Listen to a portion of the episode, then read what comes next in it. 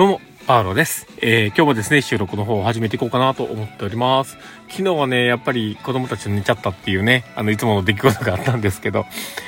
まあでもとりあえず今日はね、えー、まあ仕事帰りに車に寄ったので、とりあえずこれでね、放送を始めていこうかなと思ったりしております。で、車の中でですね、まあ、あの、MacBook を開いて、えー、音を鳴らしながらこう収録をするというね、なんかちょっと変わった風景なんですけど、まあ、それをやりながらですね、えー、まあ、今日は、えー、収録を始めていこうかなと思っております。えー、最後までお付き合いいただけると嬉しいです。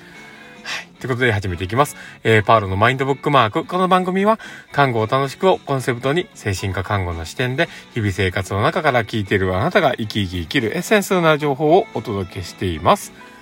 はい。ということで、えー、今日も収録を始めております。皆さんどうお過ごしでしょうか？えー、今日はですね、あの、どんな話をしようかなというところなんですが、えー、実はですね、あのー、僕の父親なんですが、それが、えー、某夕方のですね、情報番組に、えまあ、地元のメディアなんですけどね、まあ、そこにこう出させてもらったのがあったんですよ。で、それを、あの、たまたま僕の兄がですね、えー、それを見つけて、僕にもちょっと LINE で送ってくれたりして、ああ、マジかって言って反応して見てたんですけど、まあそこについてちょっとね、話そうかなと思ったりしています。えー、最後までお付き合いください。で、えー、本題入るまでですね、お知らせをさせてください。私の、え応援しているですね、えライトシップの三金三日月の URL 貼っております。もしよければクリックしてみてください。で、あとですね、うちの事業者化するオンライン研修会の URL を貼っております。で、もう募集はね、締め切ってはいるんですけど、もしよければまたこれからもね、そこで、えー、他の研修会のお知らせもさせていただきますので、もしよければ、あの、ブックマークしたりとか登録しておいてもらえたら嬉しいなと思ったりしてます。えー、まあそんな感じですね、えー、今日の放送を始めていこうかなと思っております。で、まあ、あの、今日ね、その、まあ、話そうとしていたそのことなんですが、うちの親父がですね、えー、実はすごく、えー、長く勤続されてるんですね。で、多分ですが、もうすでに50年になるんじゃないかと思うんです。で、えー、その50年、まあ、20歳、22か、22ぐらいから多分就職してという形だったと思うんですが、えー、そこから今まで、えー、すごく長い間同じところでずっと勤めているっていうことをやり遂げた人なんですね。で、えー、今も現役で、まあちょっといるのはいるんですけど、まあいつまでね、続けるのかは知らないんですが、ただ、あのー、僕がそこですごく、あの、番組の中で、ね、取り扱われているものっていうのがすごいなと思ったのが、え今の、この、ご時世の中で、え、半導体とかそういったところの、凄さがこ出てたんですね。で、そこで、えー、その企業価値っていうものが、えー、まあ、えっ、ー、と、この1、2年の間で爆上がりしたと。10倍近く上がってるんだ、みたいな話を言っていてですね、あ、すごいことになってるなと思ったりして、で、ただでも、その元々の、えー、作ったものっていうものが、全然違う機械を作ってるんですね。もともと繊維メーカーだったりしたので、そこら辺のことをこうやったりとかしてたんですね。で、そ、そのね、すごいなって思うのが、まあ、そこで、えー、一番最初に手掛けた機械、めちゃめちゃ量販された機械っていう、あの、す、言ってみたら工作機械というかね、そういった、えー、繊維を織る機械っていうものが、えー、まあ、爆裂的に、えー、すごい各国で売れたというか、60何カ国で売れたっていうところがあるんですけど、まあ、そこの、えー、まあ、それだけでもすごいんですけどね、まあ、そこの、えー、爆撃的に売れた、えー、そのね、えー、まあ、火付け役じゃないですけど、そこでね、活躍したのが、うちの父親だったってところもあってですね。まあ、そこからずっと長いこといろんなことをやり続けて、同じところに勤めて、勤め上げて、えー、今、実は、え、その企業の副社長というか、あの、すごく上の位置づけにまで上り詰めておられるというところがあってですね。まあ、僕自身があまり同じところでずっと仕事をするっていうことをもうやってこれなかったというか、やってこなかっ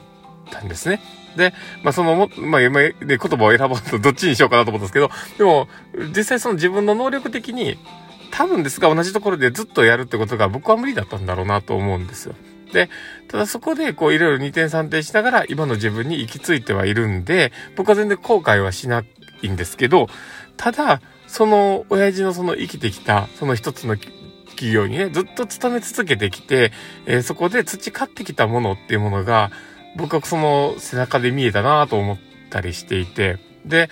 その姿がですね、あのー、もうだいぶ白髪になってですね、だいぶあの年齢も重ねてるなとは思うんですけど、で、その姿を見たときに、あ、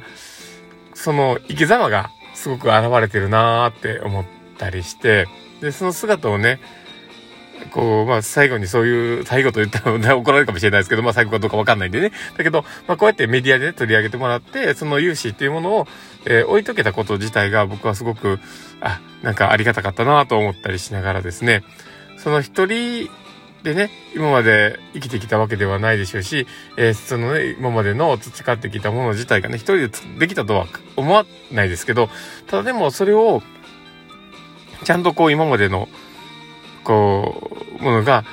今につながっていてですね、まあ、父親自身が、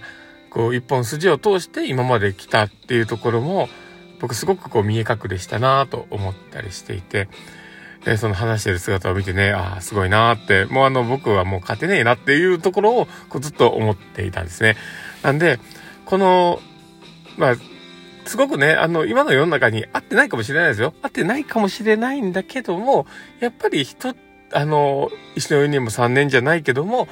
この同じ企業にずっと勤める、勤め上げるというかね、えー、その企業のために何ができるんだろう、自分のできることを最善を尽くす、ベストを尽くすってこうやりながら、今のこう、立ち位置まで上り詰めたその姿を見たときに、あ、やっぱり、こう、継続していく、その続けていく、えー、何が何でも食らいついていくっていうような、そういう姿勢が今の、まあその姿があったんだろうなと思ったりすると、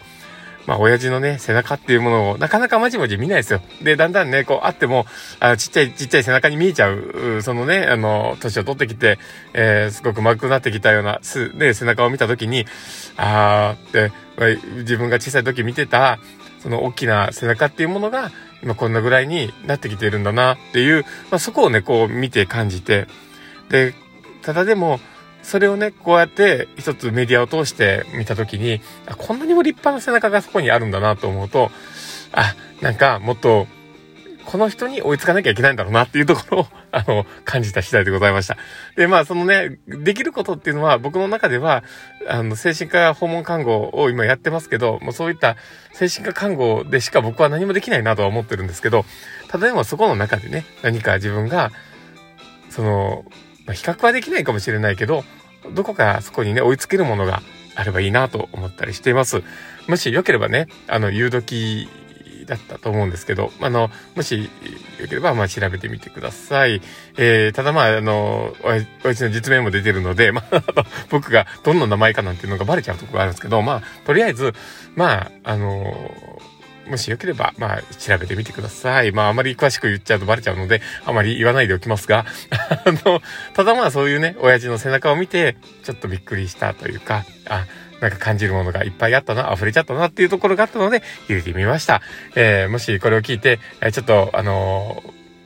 詳しく知りたいなと思う方とかがいたら、えー、ダイレクト、ダイレクトメールとかくれたらですね、えー、ちょっとそこに、ダイレクトメールじゃないね。あのー、まあ、お便りとかね、いただいたら、えー、返信で送らせていただこうかとは思ってます。えー、まあ、そういう、えー、こともやります。あんまわかんないですけどね。まあ、その、聞いてる媒体によってね、僕は、あの、関与できないところもあるのでわかんないですけど、もしよければ、あの、まあ、リアクション残してもらえると嬉しいなと思ってます。えー、うちの親父のね、えー、ことを見て、僕が感じたことをたつらつらと喋っただけなんで、面白かったかどうかわかりませんが、もしよければ楽しかったら、あの、いっぱいリアクション残してもらえると、えー、パールさんめちゃめちゃ喜びますので、どうぞよろしくお願いします。はい。ということで、えー、今日の放送はこれで終わろうかなと思ってます。この放送を聞いたあなたがですね、明日も好きな一日になりますようにっていうところで、ではまた